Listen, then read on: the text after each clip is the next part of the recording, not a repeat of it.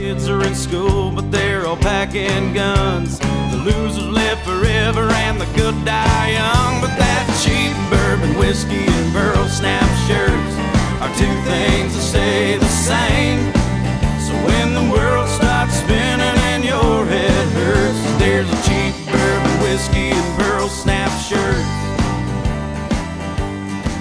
Good morning, good morning, good morning. Little Jason Boland and the Stragglers. Pearl Snaps kicking things off for us on the Lone Star Outdoor Show. Cable Smith here with you today. Thank you, thank you, thank you for spending a part of your quarantine with me. Man, we are living in crazy times, I tell you.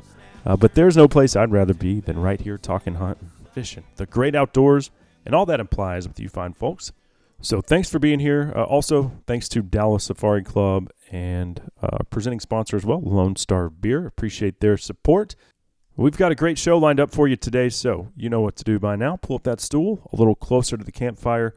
Pour yourself another cup of coffee because we are ready to rock and roll. And off the top, um, what does a, a youngster think about all the time he's getting to spend in the great outdoors as a result of this pandemic? There's no school, there's no sports, there's no nothing. So, Henry has uh, joined Dad at the the Deerleys three or four times in the last uh, what two months or so, and we've spent quite a bit of time out there, taking the entire family a couple times. But we'll get his take on all the hunting that he's been doing with Dad of late, and uh, what were some of his favorite experiences of this spring. And, and one of them is kind of a, a coming of age as I got him his first rifle, and we'll talk about that as well, how that's going.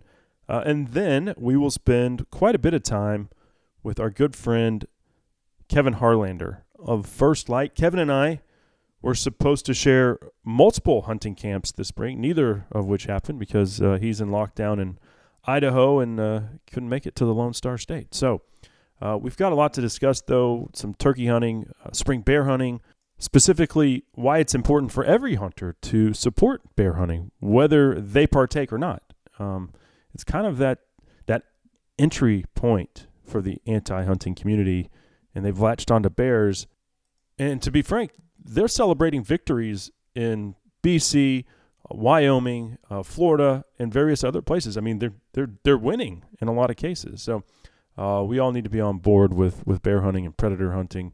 Uh, then the latest and greatest from First Lite, of course. We'll uh, we'll talk about the new 2020 line, some of our favorite pieces there, and baiting, the always controversial topic among the hunting community. So that's what's on the docket for today. To be a good one, and uh, let's do let's do this. Let's do a quick giveaway. I've got that uh, Vortex Nation Texas shirt and a Vortex cap for today's winner. Just uh, email the word Vortex, that's Vortex, to Lone Star Outdoor Show at gmail.com, and you are entered into this week's giveaway.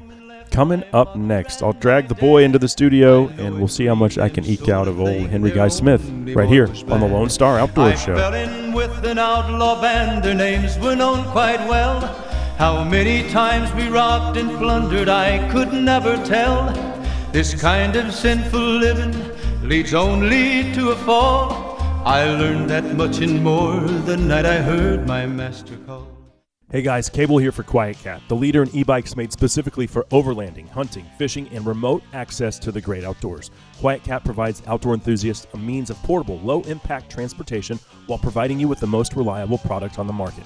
I own a Quiet Cat, and it has surpassed all my expectations. It's an amazing machine that stealthily gets me wherever the hunting or fishing adventure takes me. Based out of Eagle, Colorado, Quiet Cat is able to put all of their products to the test, making sure your e-bike is built to last. Visit quietcat.com or call 970-328-2399 for more info. Hey y'all, Chris Letzinger, online sales manager at Cinnamon Creek Ranch here, reminding you we're not your typical archery club. We're a one of a kind archery facility with indoor and outdoor ranges, full pro shop, and six different 3D courses. Cinnamon Creek was designed by hunters for hunters. Located in Roanoke, Texas, we have over 200 3D targets to hone your archery skills. Call 817-439-8998 or visit us at cinnamoncreekranch.com to visit our new online store. That's cinnamoncreekranch.com. And he said, Let me tell you a secret about a father's love. Secret that my daddy said was just between us. He said daddies don't just love their children every now and then. It's a love without Little George end. Strait bringing us back on the Lone Star Outdoor Show, powered by Dallas Safari Club. Love without end. Amen. One of my favorites there. I'm Cable Smith, by the way. Thank you so much for being here. Uh, also want to thank Lone Star Beer and Hoff Power Polaris as well. We've got our first live in studio guest here today since quarantine began. Uh, worked out really nicely because he happens to live here. And uh, Henry Guy Smith, my seven year old son, is going to uh, give us his take on the things that we've been doing since quarantine began in this insane time period of modern history. And while, you know, adults understand it, we get it, I can't imagine being a kid right now, living through this, not being able to see your friends or play soccer or, or baseball. I mean, it's baseball time. There's no major league games on television, none of that stuff, which I remember was such a big part of my upbringing. So, um, just more time to get into the great outdoors. And we're going to discuss that stuff with Henry here in just a second. This segment, by the way, has to be brought to you by All Seasons Feeders and Blinds. Uh, our family has been spending a lot of time sitting in all seasons blinds and hunting hogs over all seasons feeders. I mean, that's been the highlight of quarantine, no doubt about it. Oh, and then get back to camping at s'mores around the All Seasons Fire Pit. Check it out, allseasonsfeeders.com. With that being said, let's take a listen to a scatter shooting session with uh, my seven year old on all the outdoor activities that we've been enjoying here during quarantine 2020. So, Henry, we got off to an interesting start in quarantine. We went hog dogging, and you didn't really know what to expect. It's uh, kind of a violent sport for, I would say, a seven year old. And I had my trepidation about taking you, but you wanted to go. And so uh, we went out to East Texas with some folks I know who have some good dogs. Which one? Uh, which one was your favorite dog?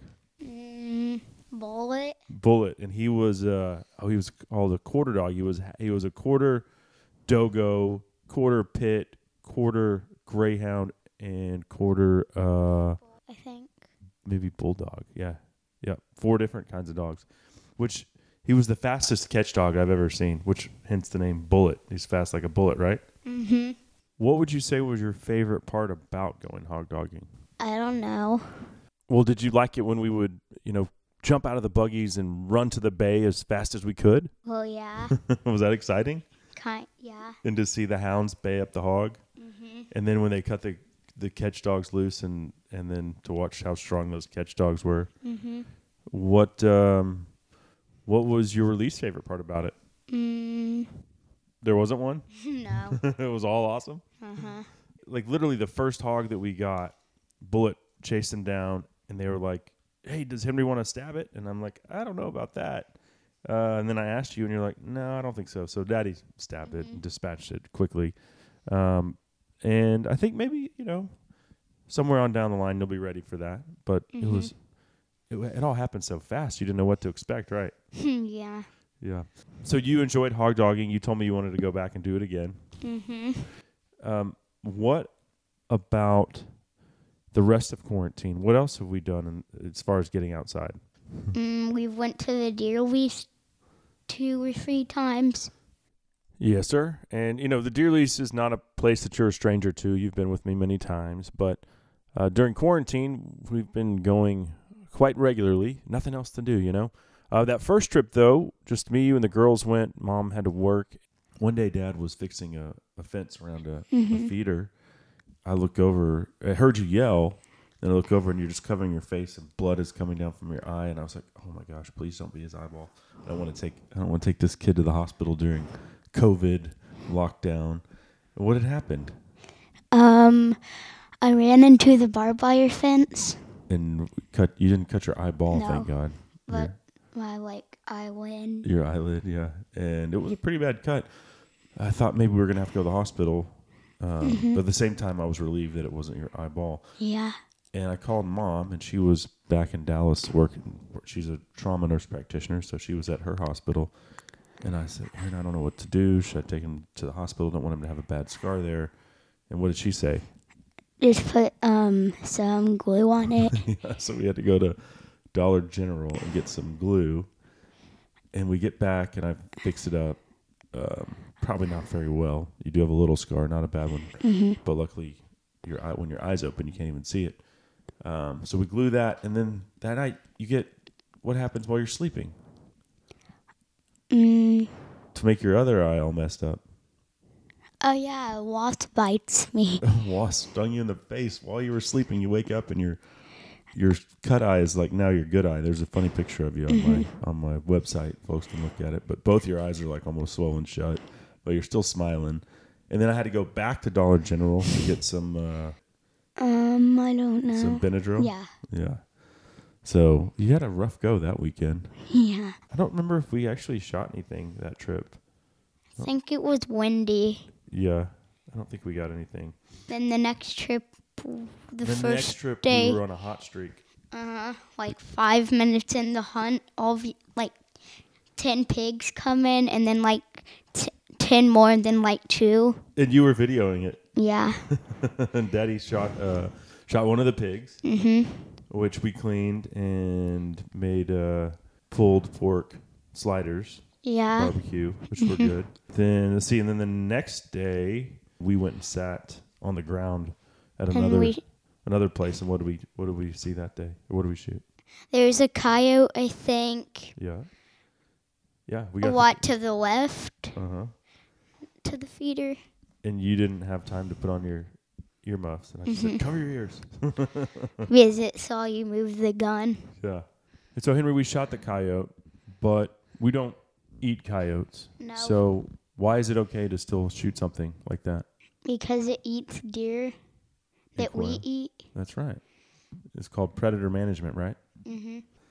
So we got we shot him, and Then the um, next day you rode your bike down there and like hid in some trees and called and then this turkey went gobble gobble gobble and came out on like out of these trees and you shot it. that's right. That's right. Was that the first time you've ever seen a turkey? Mm, No, Daddy's brother. turkey, No. so- Yeah. It was heavy though, wasn't it? You picked it up. yeah. It was hard to pick up, huh? Mhm. Yeah. So that was another weekend as we're just going back through the annals of uh, quarantine 2020. And then this past weekend, we went back we to the went. deer lease again. And uh, oh, dude, we totally forgot. So the most important thing that we've done this spring is you got your first rifle. Oh yeah. And what caliber did you get? Do you remember? 22, 50? 22 250. Oh yeah. Yeah. And you've been working on gun safety. You know, you've been practicing with your BB gun for a couple years. And you told me, I think at the end of deer season, you said, Dad, I want to shoot a deer. I said, okay, well, we've got to get you on the right path and uh, get you comfortable shooting a rifle. So I gave you a 22 250 and, yeah. and also have another gun ordered for you Yeah. which I told you about, which I'm not going to tell you when it gets here. It'll be a surprise, but it's a 17 HMR, which is even a little lighter than the 22 250. Yeah. But we've been working on loading the gun, uh, unloading the gun, proper eye relief when you're looking through the scope, and dude, you've been hit. You've hit the target like every shot you've taken, Except like one. but you still hit the paper. Yeah. Don't sell yourself short. Pretty good for a seven year old who's trying to shoot with his left eye and right hand because you're left eye dominant. So this last time we tried to sort that out, get your get you pulling the trigger with your left hand if you're gonna mm-hmm. look through your left eye. We're working on that, but man, you really have been impressive. You know, I wasn't shooting a rifle when I was seven years old. My dad was taking only taking me fishing back then, so um, I'm proud of you on that front. Been very cool to watch you grow and how much more confident you are after Yeah. one session to now you've had three different sessions. Henry, when you're shooting that 22 250, did did it recoil very much? I mean, d- was it did it thump your shoulder pretty good the first time? Mm, kind. Yeah. And you had just gotten that we had just glued your eye shut, and then the gun came back and hit you on that eye. And I was like, oh, no. Kind of. maybe we should uh, rethink this. So we, we quit after I let you shoot it two more times. Uh, but so the 22 250, I think, is a good fit. You know, it's Yeah. you're, it's a big gun, but you're a growing boy. I think that 17 HMR is going to be even a, a better fit, but you won't be able to kill a deer with that. You're going to have to stick with the 22 250 Yeah. if you're going to shoot a doe. And you're not shooting a buck to start off with. You're shooting a mm-hmm. doe. You got to earn your stripes, son. Mm-hmm. right? Uh-huh. so that's one cool thing that we've been doing during quarantine is uh-huh. is learning how to shoot a rifle properly. Mm-hmm. And then maybe I'll turn you loose on a pig once you're, you know, you're getting a good group, baseball sized group at uh, 100 yards. Yeah. Um, and then so this last weekend, we took your sisters and mom. It's basically because deer lease, the deer lease is like our place, right? Mm-hmm. We just let the girls come when we feel like it, right? Mm-hmm. Because it's guy stuff. Yeah. Yeah. And so anyway, your sisters want to come, which makes dad happy. Your mom could care less, but she wants to be with the family, so she comes too. And uh, all of you guys wanted to sit with me on the first night. And of course, like Stella's behind the blind taking a leak, you know, popping a squat, and you and Frankie are throwing grass at each other. And so there's no way we're going to see anything. And we don't. And it was windy. And I it was windy. You can blame it on the wind, but I think it was just how loud and the amount of movement going on since we were kind of, you know, out in the open a little bit. Yeah. Um, when I say blind, we were sitting on the ground in front of an old staircase, so Mm-hmm. not really a blind.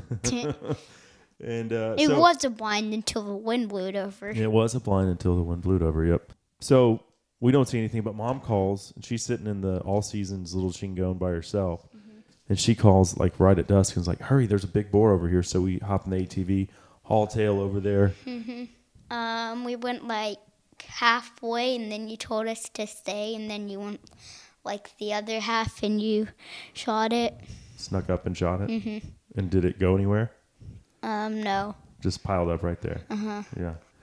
like and one so or two steps. yeah, so we got some bacon that night. Nice boar. Uh, we the next day we went out and did chores, filled feeders and stuff, um, fixed the fence, checked cameras, and Then we went. then you guys went back to the to the cabin, and I had to go back out because I needed to change. I forgot some batteries I needed for one of the stealth cams, Yeah. and I shot another pig without you. you should have come with me. And then after that, wait, did we go look for bones? Oh yeah, we went shed hunting. Yeah. Yeah, I found a hog skull, top and bottom. Yeah, Yeah. A boar. a bunch of cow bones, and a deer horn. antler. Well, yeah. Yeah, the deer antler. You got a pretty good collection of of skulls and stuff going now. Mm, yeah. You got a couple of hog skulls. I have one or two hog skulls. I have a bobcat, Uh huh. a lynx, Yeah. and Which that was mine, but I gave it to you. yeah, You've got some deer skulls, dead heads that we've picked up. Daddy's picked up and given to you. like that. I forget what it was. The Um, guy. yeah, Yeah, I got that one in South Texas. when you went turkey hunting and you shot the two um in one shot. Yeah. Yeah.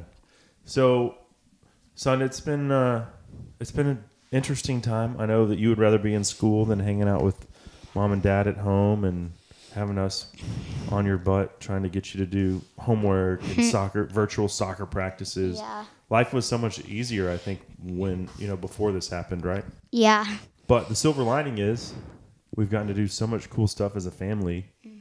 And, you know, without sports and all these other activities every weekend and gymnastics for your sisters, yeah, you've got to spend a lot of time at the at the deer lease. Mm-hmm. Which has been a lot of fun, huh? yeah. What uh, what are some of the other animals that we've seen? Do you remember? Um. What did we see the, yesterday? Quail? Oh yeah, we call. We didn't see anything, but we heard we heard this quail, and we kept on like whistling, and it kept on whistling back. Mhm. Like that? Yeah. Something like that, yeah. And he would call back to us, even though I'm not the best quail caller. But Yeah. Yeah, and then you saw him flush. I told you, hey, they're over there, and you walked over there and flushed them up. Did it scare you? Um. No. I told you it scared me many times. I've been walking, hunting for other things, and quails have gone in all directions and scared the, the Jesus out of me. it, they'll get you someday. I promise you that. Uh, well, bud, I uh, I appreciate you visiting with your old man here. There's nothing I like more than than spending time in the outdoors with you. Mm-hmm. All right, love you. Get out of here. Bye.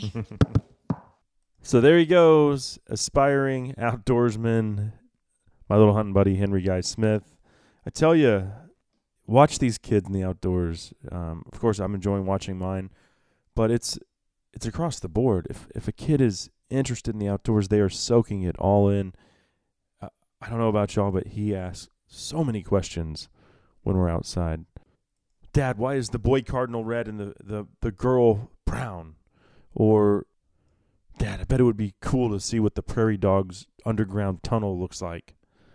You know, I mean, and then since I've got the stealth cam app on my camera, I mean, the kid, you can't get him off of there. He's always looking at trail camera pictures. So, um, it's an it's an awesome time. It's great being a dad and uh, teaching uh, what it means to be a a hunter, angler, conservationist, and, and therefore a steward of, of all wildlife. It's not something you can take lightly, but it sure is a lot of fun, if you know what I mean. Uh, that segment of the show brought to you by Dallas Safari Club, the worldwide leader in big game conservation. And you know, over the decade or so that I've been involved with DSC, I've realized that they are guilty, guilty as hell, of truth spreading. And that's because they are passionate about hunters' rights, education, and fighting for conservation. Um, become a member. I'm a proud member. Love to have you on board as well. For more info, check us out at biggame.org. Well, after the break, our good friend and First Lite's community manager, Kevin Harlander, makes his return to the Lone Star Outdoors Show. This cheap perfume and gin and smoke and lies. Hi, Brett Jepson here with Three Curl Lease Connection. I'd like to invite you to come enjoy some of Texas' best dove hunting just minutes outside of Dallas. We have many private dove leases available for this upcoming season, including Milo, wheat, sunflower, and cornfields. Leases come in different sizes and prices, so we can fit anyone's budget. We have the lease that's perfect for you and your group. We don't overcrowd multiple groups into one property, and you'll have the first pick at renewing your lease for years to come. Please visit us at 3curl.com and click on leases for your property listings. That's T H R E E C U R L.com. Hey everybody, it's Andrew Zimmern from Bizarre Foods on the Travel Channel. Thanks for listening to the Lone Star Outdoors Show. And remember, if it looks good, eat it. In the Everglades, where the black water rolls and the sawgrass waves, the eagles fly and the otters play in the land of the Seminole. Oh, blow, blow, Seminole. Seminole Wind, the name of that one there from John Anderson, bringing us back on the Lone Star Outdoor Show. Cable Smith riding shotgun with you today. Thanks for uh, spending a little bit of your quarantine with me here. Also, uh, thanks to Lone Star Beer and Off Power Polaris, our presenting sponsors. We are about to check in with our good friend, uh, First Lite's community manager Kevin Harlander. And this segment is brought to you by Our Luck Outfitters, Newfoundland's premier moose outfitter. I had the chance to hunt with them last October. I took a beautiful bull and saw some breathtaking country. Newfoundland is like no place I've ever been. And compared to uh, moose hunting in, say, Alaska or the Yukon, it's pretty budget friendly. You might be surprised. Uh, you can find more information at ourluckoutfitters.com. Highly recommend them. Uh, let's go ahead and bring on our next guest at this time. He's a good friend of the show and joins us now from Ketchum, Idaho. It's my pleasure to welcome First Lite's Kevin Harlander back to the show. Yeah, thanks, man. I, I wish we were uh, doing it in person in some kind of turkey or bear camp right now, but man, it uh, it's good to talk to you, anyways. Yeah, yeah. How's uh how's quarantine going up in Idaho? It's good, man. Uh, our county uh, is Blaine County. We live in in Hailey, Idaho. The office is up in Ketchum, and we got hit pretty hard right away just because of uh, it's a big ski community. So a lot of people were flying in in January from all over the place. You know, L.A., New York, Seattle, you name it. Uh-huh. Um, so we had one of the highest infection rates in the country.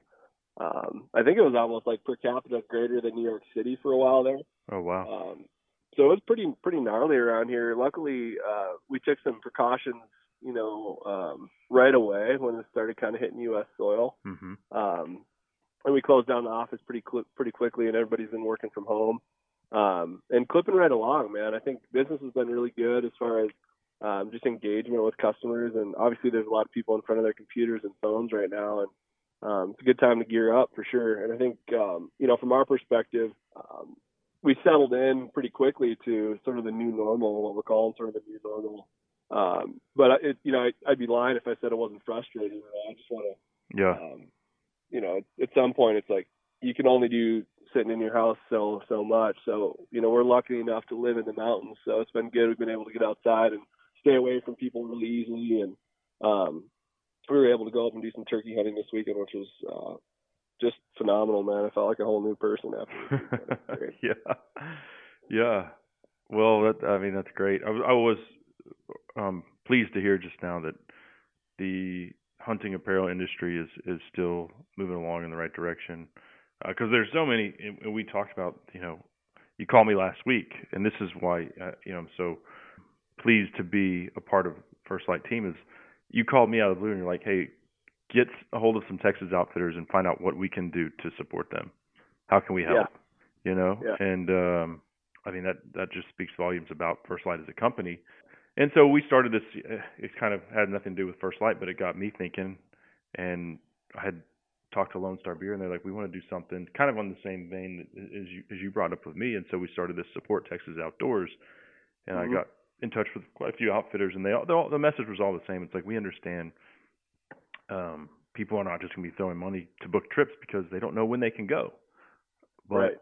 as long as they know that you know we're still here, the best thing we can do to support them is just keep pushing that that that, that message out that this is going to open up eventually, and people are going to be able to go back to hunting and fishing like they always have. And I know we've personally had plans to be in camp twice in the last uh, month, and both of those trips were canceled. So Yeah, yeah, that's uh, unfortunate, of course. I think you know on that guide and outfitter program topic specifically, I think a lot of our folks that uh, one of my uh, roles at First Lite is to, is sort of run and, and manage our guide and outfitter program, and so we're we're we've been really trying to strive to support these people because not only um, are they good business support as far as you know um, a, a large portion of the hunting community, but they're pretty integral into um, introducing people to hunting. hmm Um, and from our perspective, you know, if there's a lot of new eyeballs on on guide and outfitters in in our uh, community,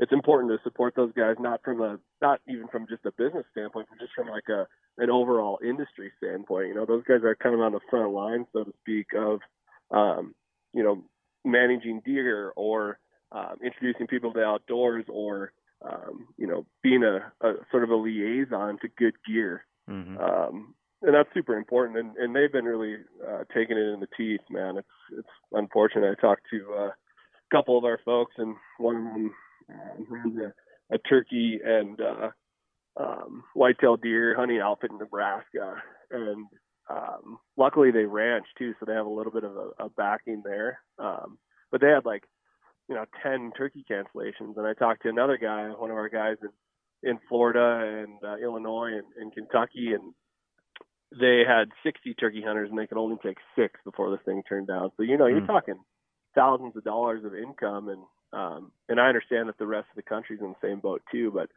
uh, this is close to home for us. You know, I was a former guide, and and it's it's one of those things where you're relying on those personal interactions. So it's a tough time, man. Uh, Yeah. tough time for sure.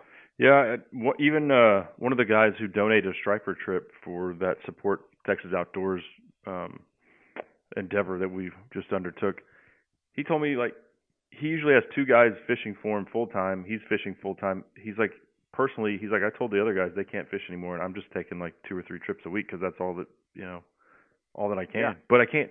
But he's like I know that we're not supposed to be doing it, but I also don't have money to pay my bills. So what am I supposed to do?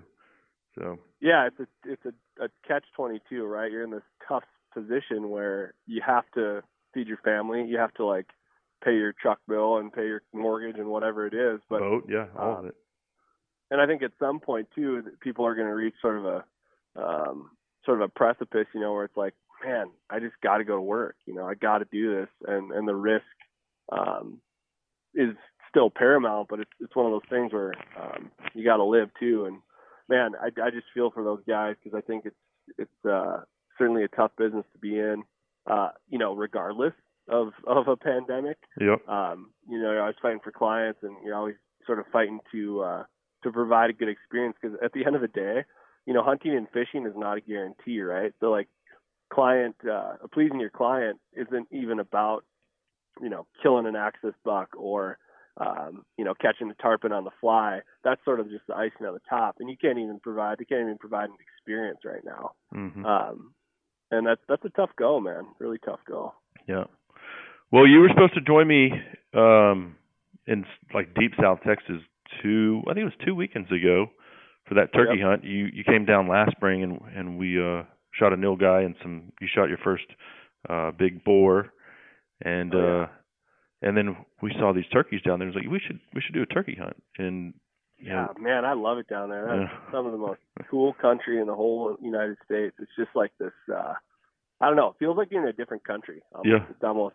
I can see the connection between like Texas hunters and Africa, and Africa and Texas for that reason. You know, it's just like uh it mhm. feels like you're on the plains. It's uh it's pretty cool. We had a good time down there. Um, yeah, I'm bummed I couldn't join you, but you did okay. And otherwise, yeah. Well, my my buddy Chisholm, my elk hunting buddy, subbed in for you, and uh nice.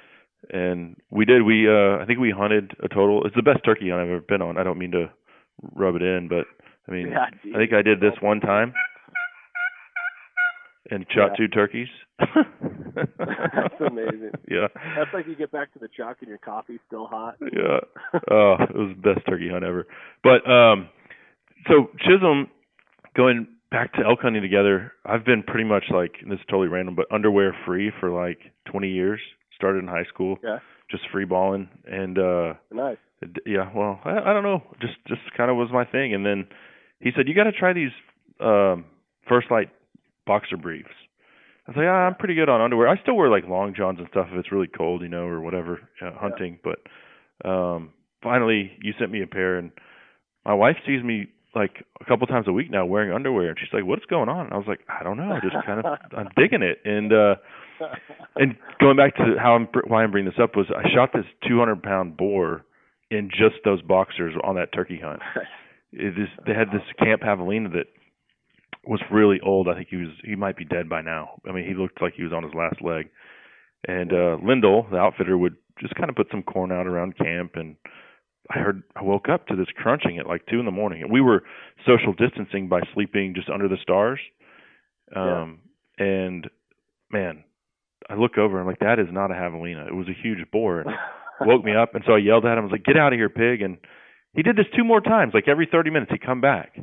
So yeah. like third uh, it was a fourth time he came back i'd grabbed the 12 gauge and i just had turkey shot in there that kent uh Yeah. uh cartridge turkey load and i mean he came back i turned my headlight on and just smoked him it was uh yeah and did it in my boxers so it was uh That's good. it was awesome That's uh, good. Yeah, those camp robbers, man, are uh they're difficult. You're lucky you didn't come crunch on your ear or i something. i've i've never Um, experienced pigs that were that you know just laissez-faire about human interaction just didn't care yeah, that's, crazy those- that's the beautiful part about that ranch down there too. Is there's just such a limited amount of people for how big it is that I'm sure those animal interactions. It could have been the first time, you know, or second or fourth time he's ever seen a human. You know? yeah yeah Um, that's pretty cool. That's Yeah. awesome.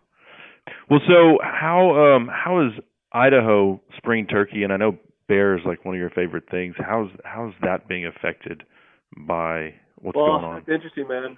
Much like uh you mean just by the the shutdown, the quarantine, and all that. I mean, are you I mean, I know you got into the turkey woods, but are you Yep. are you guys able cuz like I hung out with Chisholm and Lindell, right? But we like I said we social distance, we didn't shake hands.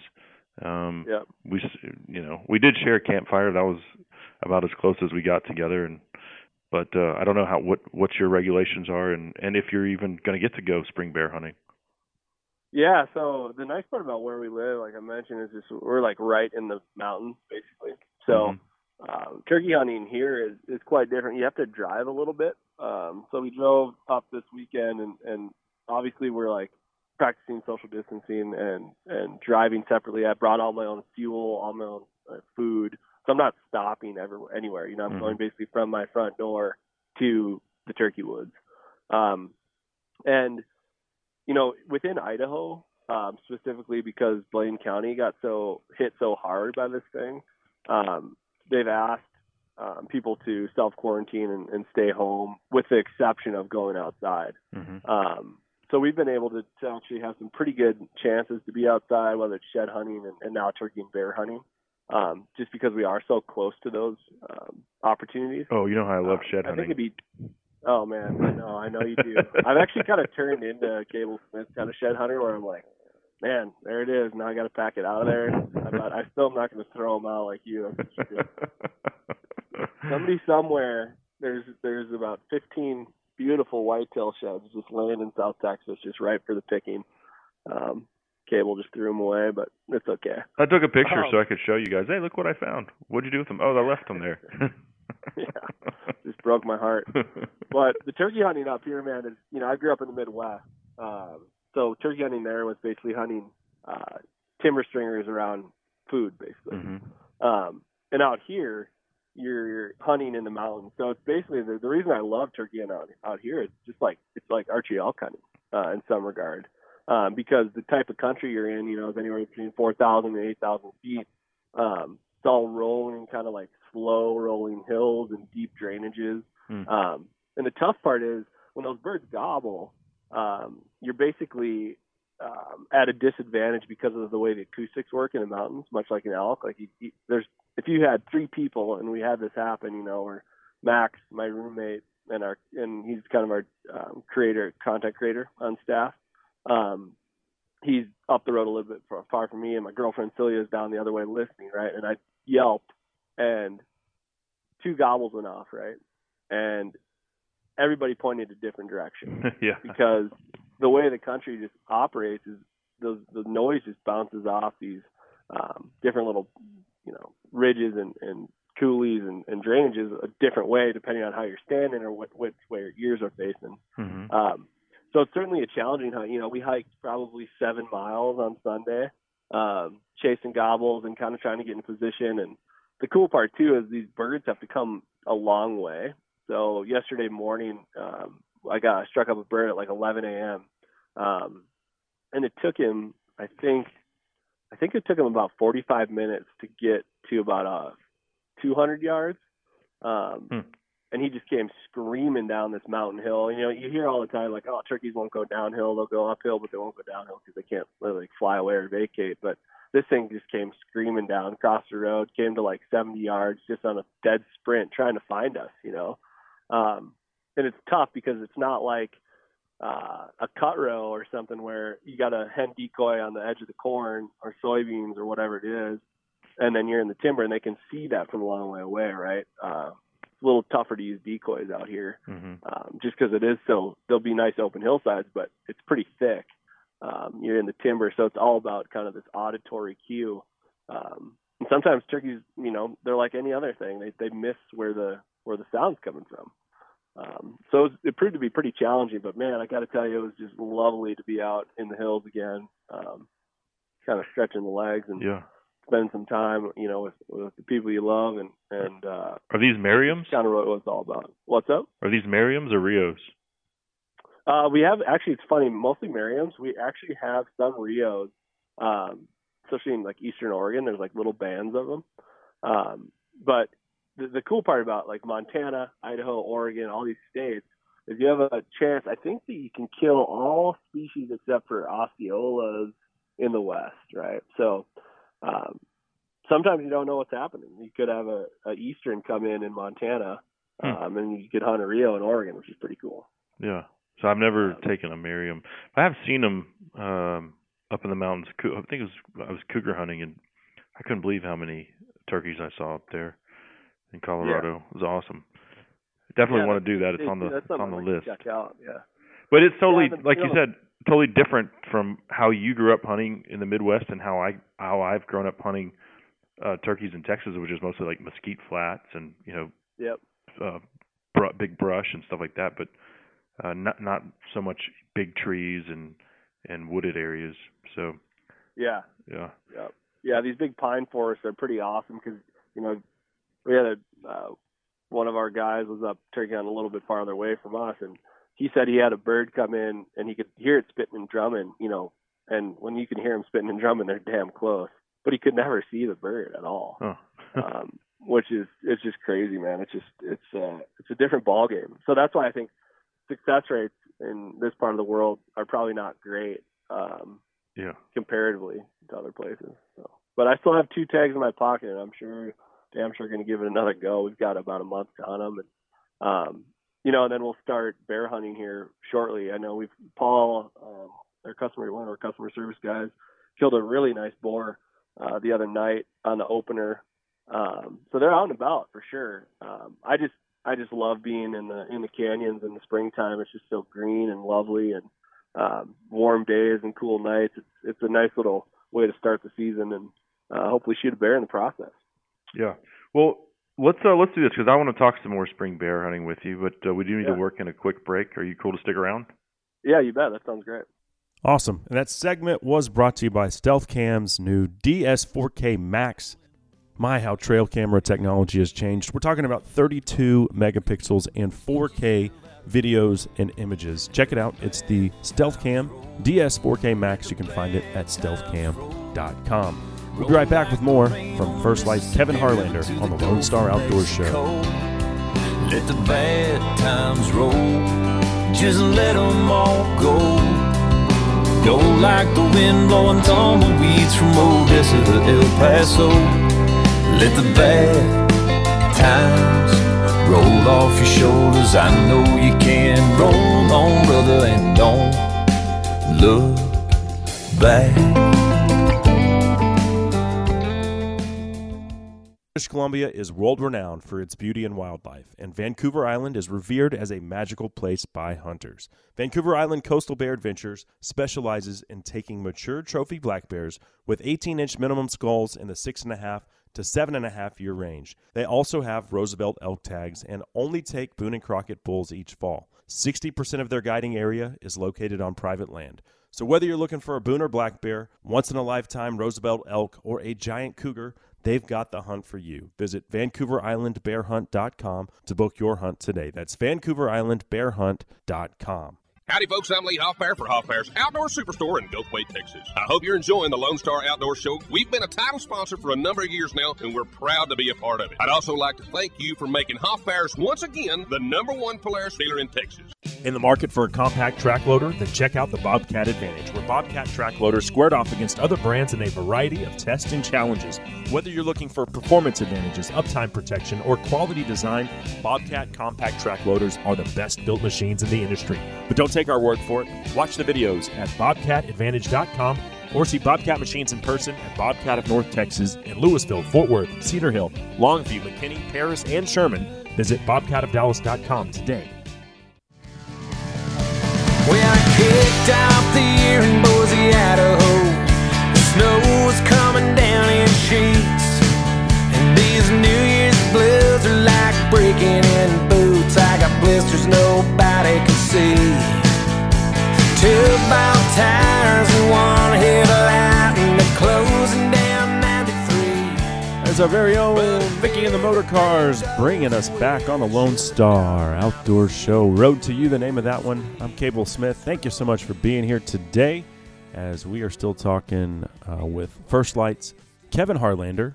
And we'll continue that conversation momentarily. This segment of the show brought to you by First Lite's new Guide Light Short, as uh, Kevin is probably going to tell you here momentarily. One of the new things from uh, First Lite in 2020, the Guide Light Short.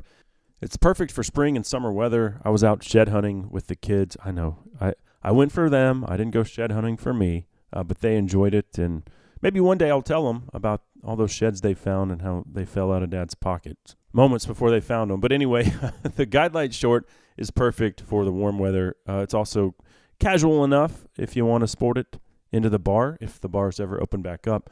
Uh, but you can find it at firstlite.com. First Lite, go further, stay longer. Let's pick it back up with Kevin Harlander. I certainly appreciate you sticking around, brother. Yeah, appreciate it, man. Sorry that we're not recording this around a campfire. And we had man, we had some other cool folks we were going to be hanging out with uh, this weekend in Jess Pryles and uh, Jesse Griffith, I believe. Um, Yep. Yeah, um, yeah, we're gonna have a bunch of bunch of chefs down, and and uh, also Jesse's got this great program called the New School of Traditional Cookery, where he uh, he takes new people out hunting and then teaches them how to break down the animal and then utilize that food. Um, Just from a sense of people kind of getting back to the land, so to speak, and and uh, you know trying to trying to harvest their own food, and I think that's great. But yeah, he was going to be down there, and and Jess Pryles is obviously an uh, incredible chef and, and a new hunter. You know, a, a new hunter to uh, relative to somebody who's done it from birth from Australia, um, and has really taken a liking to it. It sounds like, and I've actually never met Jess in person, so I was really bummed when that happened because I've been following her work for a long time, and I think she approaches cooking in a cool way. Um, Oh, absolutely. Obviously, we, you know, she's just a, a gem. And then Sloan Brown's going to come down from Yeti, and um, we're going to have a couple of your buddies out there, and going to do a little story about uh, hog hunting in, in Texas. And it just uh, we'll have to save that one for another day, I guess. yeah, yeah. It's going to be no too hot down there anyway, pretty quick. So I think Yep. we missed our window for maybe this year. Yeah, no, don't want to do that past May. That's for sure. Um, Yeah, no kidding. Well, I do want to talk about spring bear hunting, but first, uh, some of the things that are new from First Lite that you're going to be implementing into spring bear hunting. Um, Yeah. we've got uh, well, something that I'm excited about from uh, an Africa standpoint.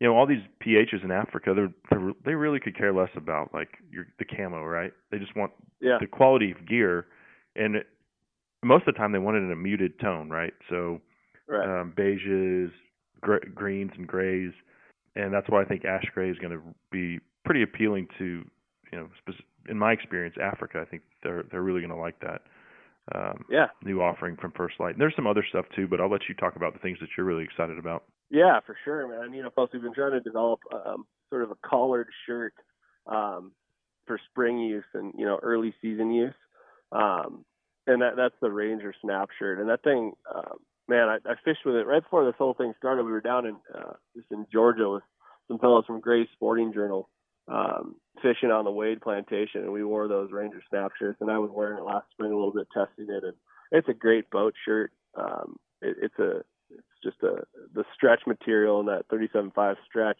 nylon is is cool and breathable and uh, it's got good protection. It's also pretty durable too. So you know if you are let's say you're hog hunting or spring turkey hunting, that's going to be a great um, great piece to to wear. Um, and I think it looks pretty sharp too. You can almost wear that thing to the bar. Um, Yeah. pretty cool. Yeah, no, and I, you know, compared to like everyone has or has had in their lifetime, probably a Columbia fishing shirt, but those Yeah. things get shredded pretty easily, you know, and uh, Right. this one's a little more rugged, certainly offered in long sleeve currently. Yeah, yeah, and that thing is great too, just from a like sun protect, protection standpoint too. And you know, it pairs really nicely too with uh, the guide guide light shorts that we came out with. They're based off the same materials as guide light pants, super breathable, um, and they're about perfect um, for both spring fishing and summer fishing, and then um, also some of that those warm hunting situations too. Um, especially, I'm sure in Africa, a lot of those PHs wear sh- um, the short shorts too. These are a little longer. But Dude, I wore the short shorts one time. Like what I Yeah. thought were like I ordered the shortest shorts I could from like on the on Amazon. And I put those on in Africa and they laughed at me like those are way too long, dude. like Yeah. I was like these are the shortest shorts I've ever worn. And they're like no, they're- Yeah, I know. Those aren't nut huggers. You got to get some real short shorts. So anyway, I, I Incredible. gave up on that. That was the first time I went. I haven't attempted to uh, fit in again in Yeah. that manner. I. I like. Yeah, and th- th- those things are great too. They're just a great warm weather short. Um, and I wear those basically every day in the summer. It's Mhm. perfect. And you know, the nice part about all this stuff is with that 37.5, it it just holds up really well. Um, and it, it's also super breathable, which is great. Um, and then yeah, that new ash gray color, man, is just is certainly a a winner. Uh, You know, everything we do um, has a hunting component to it, right? We're we're a hunting company, so everything has some some use case um, at the very minimum in the hunting in the hunting uh, arena. Um, so that ash gray color was developed sort of as an like you mentioned, a mute tone, um, something that occurs in nature, um, something that blends into your background, um, but also offers you the ability to sort of take that um, out of the hunting situation into the recreation standpoint and and uh, and wear that in other situations too. yeah. Um, the solid colors, man, I've been wearing a lot of those just generally hunting, especially on the lower half. Um, I just think you you tend to um, you know everybody likes to be in full camo, and there's certain exceptions, but like in the elk woods, if you have solid bottoms, you're pretty you're pretty good. What's more important, like you alluded to earlier, is just the quality of the garment, hmm um, which you'll find in, in all First Lite stuff Yeah. for sure. Um, Like the one place where know, I wouldn't be wearing muted tones is in the turkey woods. Like you know you're yeah, you're up against something with impeccable eyesight. That's their really only line of defense for a turkey. I mean, they're not smart, but my God, they have great eyesight. Um, Isn't that crazy? How such like a, a a seeming I can't figure out. I mean, we were talking about this the other day on one of those fireside chats we've been hosting, but we're trying to figure out if tur- turkeys are just like incredibly dumb or just like incredibly smart, or maybe they're just specifically smart with certain things. But their eyeballs are just incredible. I mean, talk about like that that turkey that I mentioned that was running down that hill would stop every about 25 yards and peer over to that other side, and I know he's looking for me mhm. um, and without camouflage, you know, you're you're a sitting duck in that open country. So yeah. um, certainly a, a, a argument for for full camouflage, especially the biggest thing that I think, and this this goes to turkey hunting, elk hunting, deer hunting. Um, I really like to cover my face I have my face painted. Um, I just think like a nose and ears are just such strange shapes in the natural world. They don't really occur um, in in in uh, in nature technically. Um, so like an elk or, or a turkey or a deer seeing your face is just a, it's a game over situation. So you know having some Aerowool neck gaiter or some kind of um, face covering really helps a lot too. Yeah, no, absolutely agree on that front. Um, chasing those thunder chickens without a face mask, pretty pointless. Um, Yeah. But you know, I I also think the guys in the Midwest they they have they're onto something because it seems like turkey hunting is like a lot easier there because you just put up a pop up, sit on the edge of a cornfield. You can wear your blue jeans if you want to. Doesn't matter. Yeah, that's right. And the black color too. You know, I I sat in a blind a little bit for antelope last year, um, and you know, obviously you want to be sort of surrounded by the the color of your surroundings. So utilizing those black shades uh, in a blind is really helpful. But yeah, you're right. I mean, it's it's pretty comical sometimes. It, it, like a turkey could be so smart to pick out a human, but they think like a a blind sitting in the corner of a field that wasn't there a day ago is just perfectly normal. You know, it's Yeah. very funny. Yeah. Well, as far as um, oh, one other thing though that I'm looking forward to that we didn't mention is the Uncompahgre 2.0. I've Yeah. absolutely loved the uh, the first edition, and I mean, run that through the ringer time after time. It's probably one. It's it's also functions as my pillow a lot of times in the backcountry. Um, so Yep. multi-purpose, you know, puffy jacket. What's different about the new one? So the new one is um, basically what we did was we took the the what we're calling the, just the regular Uncompahgre and and fastened it sort of, or I should say, shaped it to a, a better body mapping fit. hmm So you're going to notice that, um, like for instance, if you were a, a say a normal large in the uh, you know most clothing, you probably would have been a medium in the in the original Uncompahgre. But now we've basically reshaped that um, that fit, so it's it's going to fit true to size um, and and be a better overall fit for um, for most folks. Um, we sort of re-envisioned um, the the fabric package too, so it's a little bit quieter. hmm Um, the Uncompahgre 1.0 or the original was damn quiet um, as a piece, but this one's even quieter, which is great because you know the, the worst thing in the woods is that swooshing sound. We talk about unnatural shapes or, or sounds. Yeah. Um, you know, you can get away with sounding like an animal walking through the woods, but if you're swooshing and having that sort of the fabric rub together, that's a no-no. Um, so the, the the biggest thing there is, is fit and fabric package. It's just an upgraded version, much like you know, you, it's uh, basically the difference between like a 2015 F-150 and a 2018 F-150. You know, there's it's not just like minor changes; these are like major changes to make this garment better off. Mhm. Um, and and I think it, you know, I've been wearing it um, sort of as just a, a everyday jacket just to test it, and then we tested it in Elkwood last year. And the nice part about the synthetic insulation of this Uncompahgre 2.0 is that you've got the um, ability to, depending on how, how your body works, I think you get a little more warmth um, out of that synthetic insulation, the way it's sheeted in there, uh, versus like a regular down. You're also less susceptible to, um, you know, down works really well for some people. Um, I think you're you're more susceptible to um, you know, having to have like a rain shell or something uh, with a with a standard uh, down puffy jacket. This this uh, Uncompahgre 2.0 is DWR coated, so you can get into a rain squall and and uh, and not feel like you're gonna you know ruin your jacket and, and get it all wet. Uh, it wicks that waterway pretty nicely. Nice. Well, I'm looking forward to getting my hands on one of those. Um, did I did have the pleasure of trying the the guide light short out last summer and the Ranger, and Oh yeah, took that up on a canoe trip up to uh, the Boundary Waters in Ontario, and yeah. Put those through Yeah, the ringer. Also the uh, Ridgeline. Uh, oh yeah, the Ridgeline quarters it, man. That's a that's a great stretchy wind shirt. Um, I'm loving this that, this piece for Texas, man. It's awesome.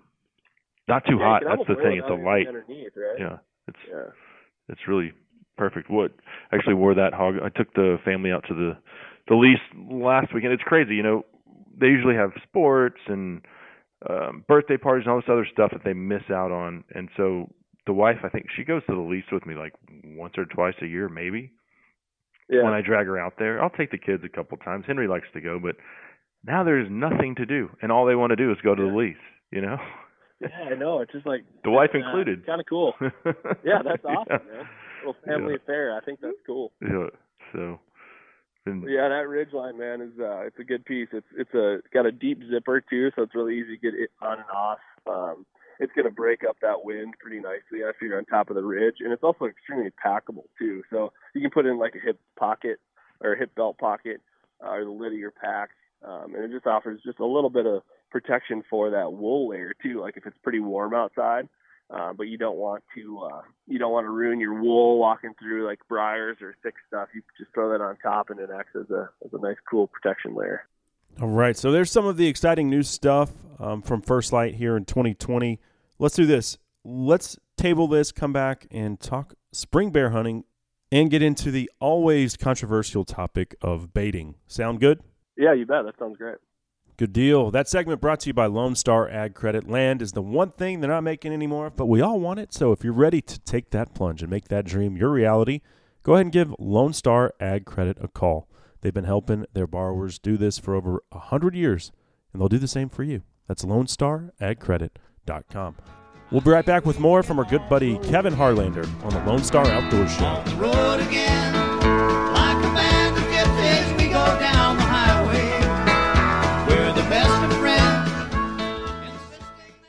I'm Craig Boddington. I'd like to invite you to become a member of Dallas Safari Club, one of the world's leading hunting and conservation organizations. As a member, you'll receive Game Trails magazine, a monthly newsletter, and invitations to our monthly meetings and special activities. Join Dallas Safari Club, an international organization based in Dallas, supporting hunting and conservation worldwide.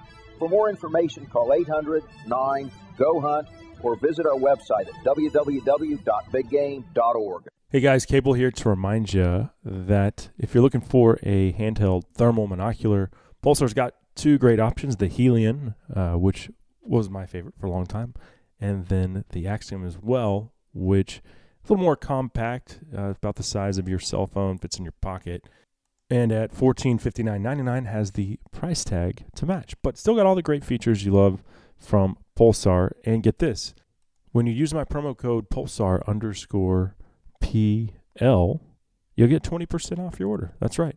20% off when you check out at pulsarnv.com. Long gone like blue bonnets in the spring. We're only here for a little while. It's beautiful and bittersweet. So make the most of every mile. Long gone like blue bonnets in the spring, I tell you, man. Went to the Deerleys two weeks ago. Blue bonnets everywhere. Went back last weekend. Very, very few. Uh, that's always one of my favorite sights of, of springtime in Texas. Those blue bonnets blooming. Lots of Indian paintbrushes though, so not a bad consolation prize. I'm Cable Smith. This is the Lone Star Outdoor Show, powered by Dallas Safari Club. Thanks to Lone Star Beer as well, and thanks to you guys for being here. It is uh, it's a treat every week to be talking outdoors with you. Uh, we've still got First Lite's Kevin Harlander on the line here. We're going to talk some spring bear and a little baiting as well. This segment of the show, by the way, Brought to you by the Vortex Fury HD range finding binocular. I don't know about Kevin, but me personally, I uh, I don't like carrying extra gear if I don't have to. So combining a rangefinder and a bino into one, hell of an option. You can find the Fury at vortexoptics.com. Vortex, the force of optics. Well, continuing our discussion with Kevin Harlander of First Lite, uh, certainly appreciate you sticking around. Yeah, appreciate it, man. I know you guys just had a spring bear sale, and uh, so so let's transition back into uh, to bear hunting here. Idaho, you guys can you guys can still bait, right? Yeah, we can, and that's it's funny you bring that up, man. I'm uh, uh, you know, I've never lived in a state where, at least in my hunting career, where that was like a legal method to take. Um, so I'm really excited to try that out this year. I've been researching and talking to Clay Newcomb quite a bit about um, bear. Kevin, you grew up in the and how to Midwest hunting whitetails over corn. That's just basically a 200 acre no. feeder. You can't do it in Minnesota though. You can't hunt deer over bait either. But like you can't hunt them in a soybean field. Well, you can, yeah, but that, Well, you know, that's I think bait. what we're talking about here is like I mean, a like- barrel, a barrel of, uh, you know. I'm just making a point whatever. that if you're hunting them in a in a big field that's full of corn or soybeans, you're still hunting them over bait. I mean, That's true, yeah. and a lot of those crops Right, because I've seen it. I've I didn't know about. It. I mean, you see the videos and stuff, but when you go to Illinois, I've gone the last two years to Pike County for muzzleloader. They manipulate the crops like, Oh yeah. and and it's for hunting. Like the the outfitter buys. He says, okay, Farmer Joe, leave 10 acres here, 10 acres here, 10 acres here. I'm going to buy it from you, you know, this many bushels, and then I'm going to take over and manipulate those as hunting season progresses. So, Yeah, hundred percent. and there wasn't, And I think that oh, sorry, there wasn't a place that- in that little 10 acres that I was hunting that I couldn't reach out and touch them with a muzzleloader. So I'm like, this is great. It's just a big feeder. yeah, exactly. It is a feeder, and I think that the difference there is what we're talking about is like naturally occurring or historically naturally occurring, um, you know, food sources like thousands of acres of corn and soybeans that have been planted since yeah. you know the 1800 or late 1800s in Minnesota versus like a barrel of uh, you know sweet feed and and um, I guess what you would consider like unnatural um, food sources. So I think that's you know the, the the interesting part about like bear hunting is it is sort of the last frontier of anti-hunting. Um, it's kind of what they've got their that and trapping. It's kind of what they've got their hand around. Yeah. Um, and what's interesting is if you listen to anything that Clay Newcomb, who owns Bear Hunting Magazine and is a fierce advocate for you know hunter rights and and just uh, fair chase and and uh, and you know naturally conservation, which falls right into there. Um, he's talking about how bear populations in the United States are skyrocketing, you know, and they're and they're at levels at what they consider optimal or above optimal in almost all all 50 states. hmm Um, so what I'm interested in mostly in Idaho is understanding understanding how like they come to food sources, you know, and, and I really want to kill one out of a tree with a bow. Um, I just think it'd be a, a cool experience, and you know, there's many ways to kill a bear in Idaho, and, and I think just having having as many options as you can um, to to go kill one is pretty cool. You know, Clay talks about um, sort of his his phrase is guard the gate, right? So I think it's important as a hunter that likes to. I love to hunt elk and deer and ungulates and turkeys and fish and whatever, but um, I've never been a huge bear hunter, and I don't really know why. I don't really have a reason. It just I played baseball in school and stuff, so Mm. I was always busy in the spring. Um, but I think it's really, really important to understand that, you know, that bear hunting is basically the bottom of the ladder when it comes to people advocating for its removal, you know, and um, I think it's really important as a hunter to support bear hunting and to understand and to showcase how we do it in the right way. Uh, you know, we utilize legal take, um, we're utilizing fair chase, and we're utilizing sort of uh, a tag system and a management tool um, to take out a certain number of bears a year in a state to to maintain a healthy elk herd, to maintain a healthy bear uh, population. Um, you know, and you can go on and on, but Mhm. I think it's important to support that initiative. Just you know, from an overarching um, analysis of the hunting industry, it's just important to be a part of that. Um, not Well, you know that I obviously so- support every legal means of hunting. Um, now, Oh, yeah. some some is not for me, obviously, right? Um, but I will Yep. support it until my last breath. And and I think, and you and you said fair chase, and um, I, I want to make it very clear that hunting over bait is still fair chase. I mean, Boone and Crockett and Pope and Young still consider that fair chase. So you, there's so many uneducated people out there. Oh, you're hunting over a feeder, whether that's a corn feeder or you're hunting over a a, a barrel, you know, that you loaded up with uh, stale donuts for a bear. That's still fair Yeah, chase. exactly. So Yeah, and, and I think the interesting part there is there's still a lot that has to happen correctly um, and, efficiently and, and in the right way to to make sure that you kill that animal, whether it's over bait or corn or whatever the hell. Um, I, I think essentially what we're talking about here is like we have to understand that there's still a lot that goes into harvesting an animal past the point of just like sitting over a pile of corn or whatever. You know, you still have to make a good shot. You still have to be quiet. Those deer are still you have to play the wind. That's a big part of it. Yeah, exactly. I mean, there's a lot of things that can still go wrong.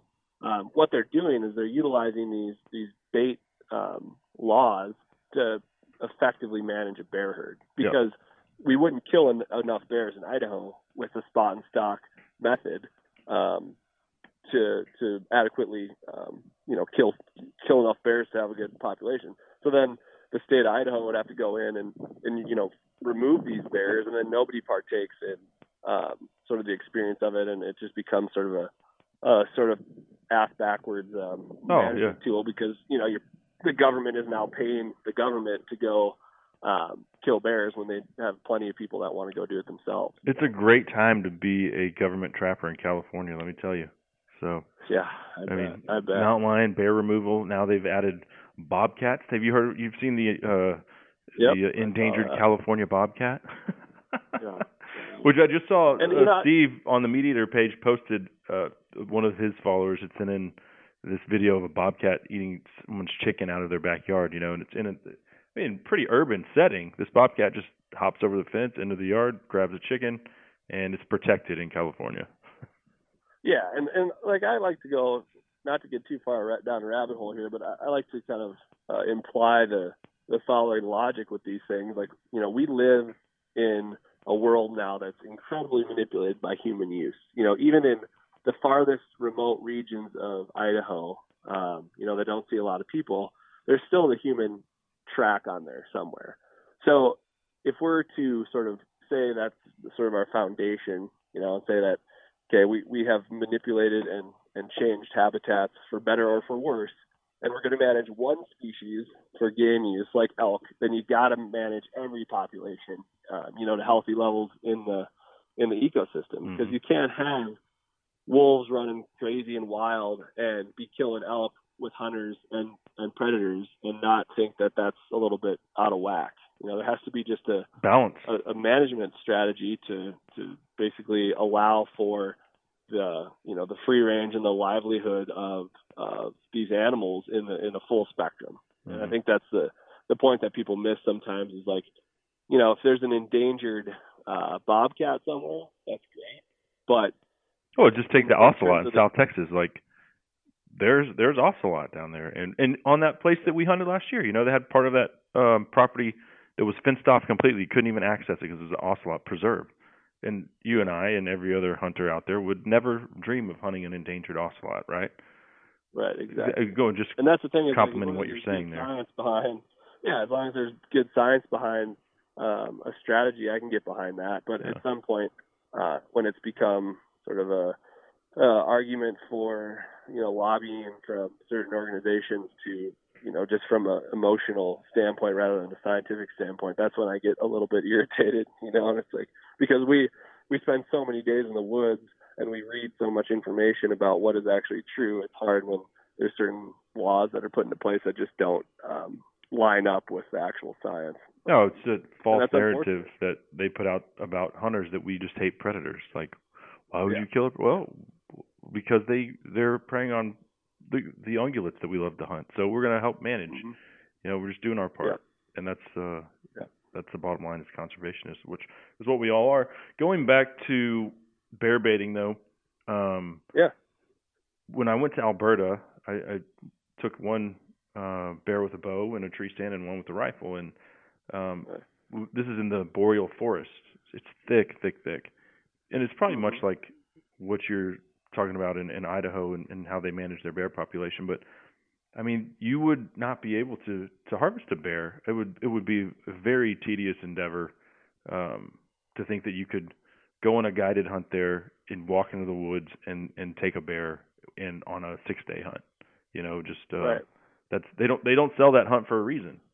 So Right. then but then you have uh, baiting, which helps. You know, they've got a robust population of bears, just like you were saying in North America. Uh, black bears are thriving. I mean, Alberta, and and people don't realize that black bears' favorite prey is like mule deer and elk fawns, calves. Um, Yeah. There's lots of research out there that that say springtime comes, bears wake up and they just start hammering on those fawns come early summer. You know, once they drop.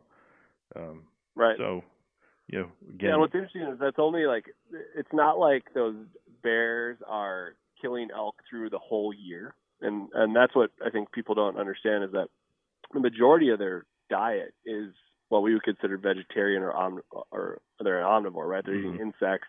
Large majority they're you know it's seasonal, right? So berries. it would make sense that you know that they're going after calves um, and fawns in the spring because that's what's available, and and I think that's the, what people don't realize is, is they're not uh, they're opportunists, right? They're not going to just pass up a a fawn because it's uh, you know berries taste better or whatever it may be.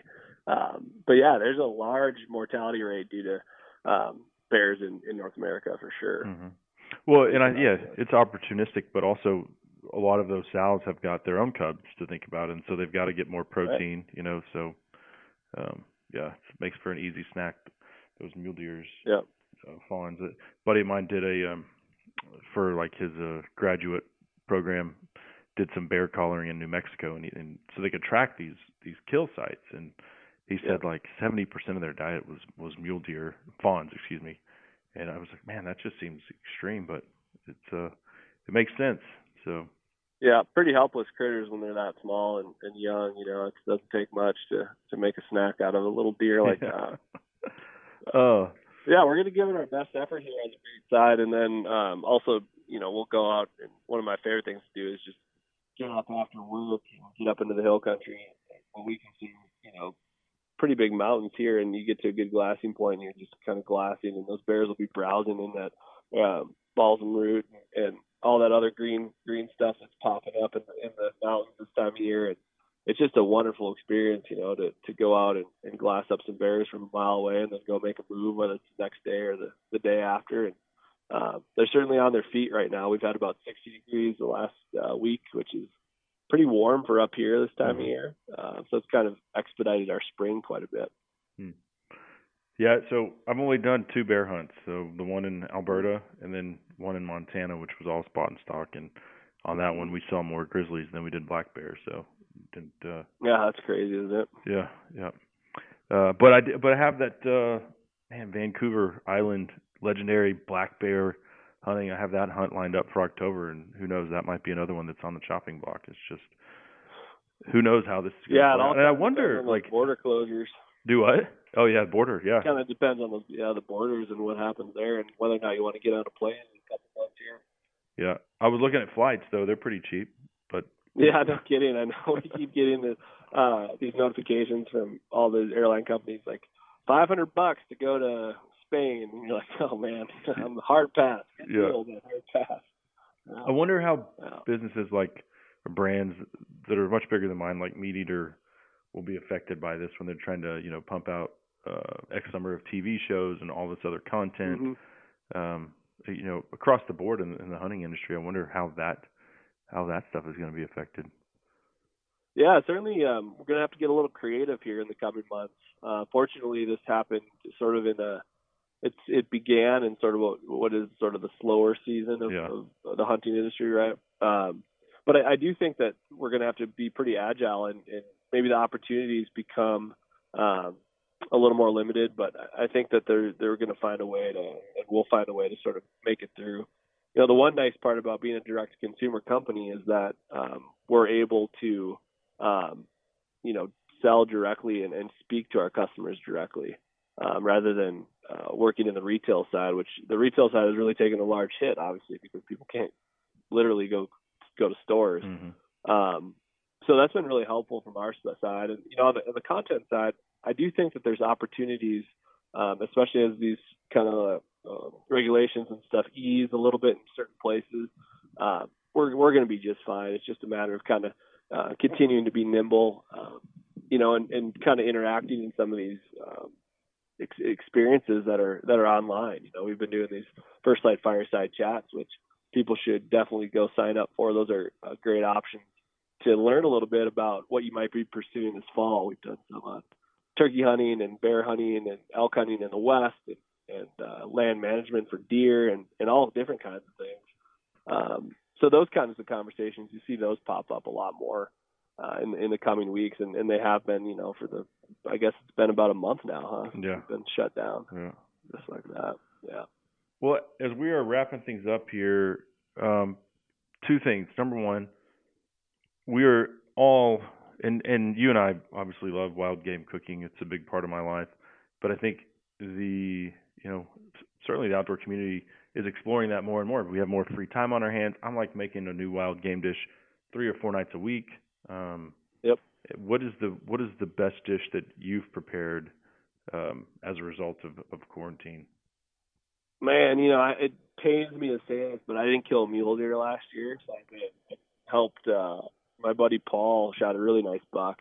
Um then we had a big meat cutting uh party before this uh virus was kind of taking over the, the world.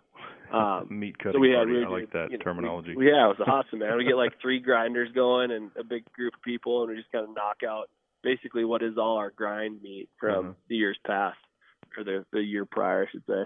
Um, and so the the short end of this story is that uh, he gifted me some mule deer.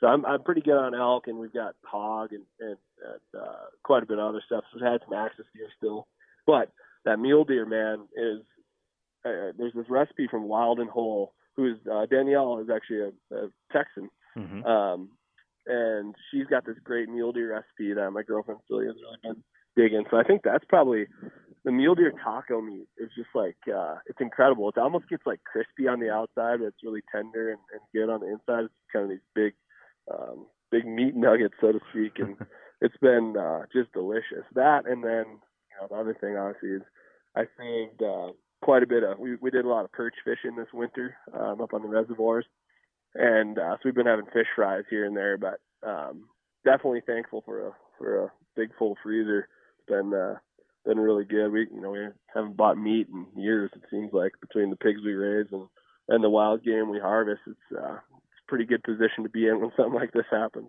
I'll tell you this, man. I, I everyone who comes to my house, and I do a lot of, uh, you know, Dallas Cowboys. We'll just say losing parties because that's what they usually do is lose. But uh, you know, we like to watch football and, and hang out, and and that's a great opportunity for me to, you know, offload a bunch of the stuff that I've shot over the year. And and to be honest, I, I usually take more than my family can eat, so I give a lot of it away. Well, due to Yep. quarantine, I have not given any away anymore. Yeah. yeah. like get out of here. You people are texting me, "Hey, can I get some of that access to it?" I'm like, "Get out of here. No, you can't. It's mine now. That's right. It's time to be selfish."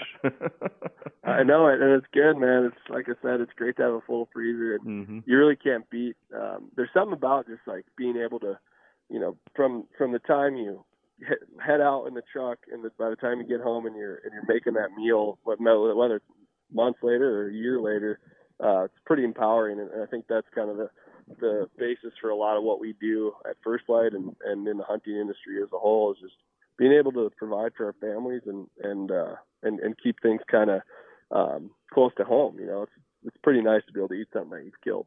Yeah, it's a lot. And I- I've also noticed how much money we are saving as a family because Yeah. with the kids involved in uh, you know after school activities and stuff. I mean, we ate out probably three nights a week, and then maybe we went out Yeah. to dinner and had margaritas on a patio one one night a weekend. I'm like, man, we're we're getting rich by not going out to eat because we we already have all the wild game, so it's awesome. Yeah, exactly. I know we've been noticing that too. I think we've uh, our grocery bill has kind of gone up periodically just with with not eating out, but man, it just lasts so much longer. You know, it's, Yeah. uh, it's a good reminder. I think this whole thing, um, whether it has some silver linings or not, is yet to be seen. But one of the things that I've been pretty appreciative of is just uh, the ability to spend more time just at home, and then uh, you know just being able to kind of reconnect with people. You know, I feel like I'm in better communication with even my family and and and friends, even though we're not able to get together. Um, it offers a good opportunity to to eventually plan those shared meals and, and spend some time together when this is all over. hmm No doubt. Uh, last thing, Kevin. Yeah. What is the craziest thing that you've had a client do in the elk hunting woods or on a you know a guided uh, elk hunt? Oh man, that's a long list, and I probably I won't say any names because I'll probably get in trouble. But you know, we had one guy show up. Um, he was kind of an older gentleman, but still, he looked like to be in pretty good shape. And I was like, all right, we're gonna leave at five. I think we're leaving at five thirty that morning, and um, we pulled up and we we drove all our clients around in Polaris Rangers and pulled up in the Polaris Rangers to the to the, uh, to the lodge, picked him up, and um, headed out. And we I pulled over the buggy at, at the spot we were going to go, this big draw. We were going to go hunt for elk, and um, pulled over and shut the Ranger off. Just kind of listened for a minute and got out of the Ranger. I was like, "All right, you ready?" He's like, "Well, what do you mean?" I was like, "Well, we're going to go down and, and hunt this draw." He's like, "Oh, I don't I don't walk very well."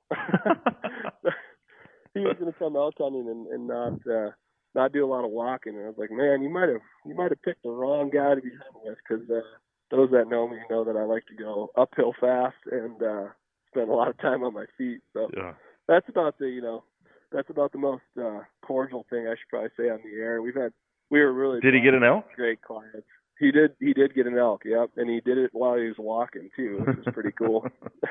but yeah, like I said, man, we've been we were pretty blessed to have great clients and, and people that you know had never killed an elk before. The majority of the clients, so um, that was really cool to be a part of that experience. And and overall, man, um, you know, some of these some of these guys, you know, like with with all things, probably about 99% bad or good and one percent bad. Um, so overall, pretty damn good good experience. Yeah. Yeah. Well, right on, my friend. I certainly have enjoyed visiting, catching up. Kevin, sorry we're having to do it remotely. Uh, hopefully, the next time it'll be uh, around a campfire. Yeah, I, I agree, man. I, I appreciate your time, and, and like I said, uh, we'll get some more trips on the books in, in the coming year, and and uh, share a campfire soon. Sounds like a plan. We'll talk to you soon. Okay, thanks, man. I appreciate it. Our good friend Kevin Harlander of First Lite. Uh, always great checking in with Kevin. That segment of the show, by the way, was brought to you by Rustic Reminders Taxidermy. Josh and Becky have been taking care of me for going on a decade now. Man, it's a long time.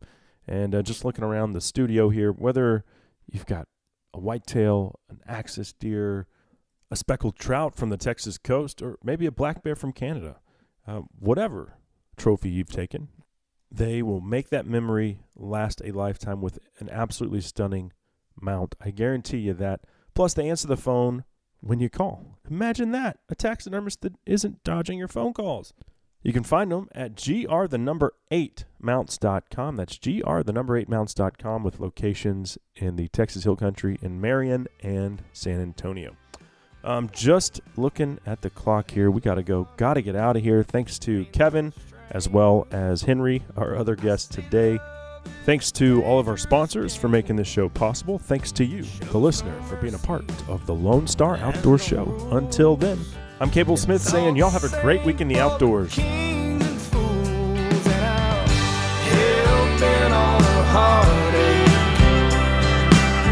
I should know better, but I guess I don't. I keep on learning the hard way. Every time I turn around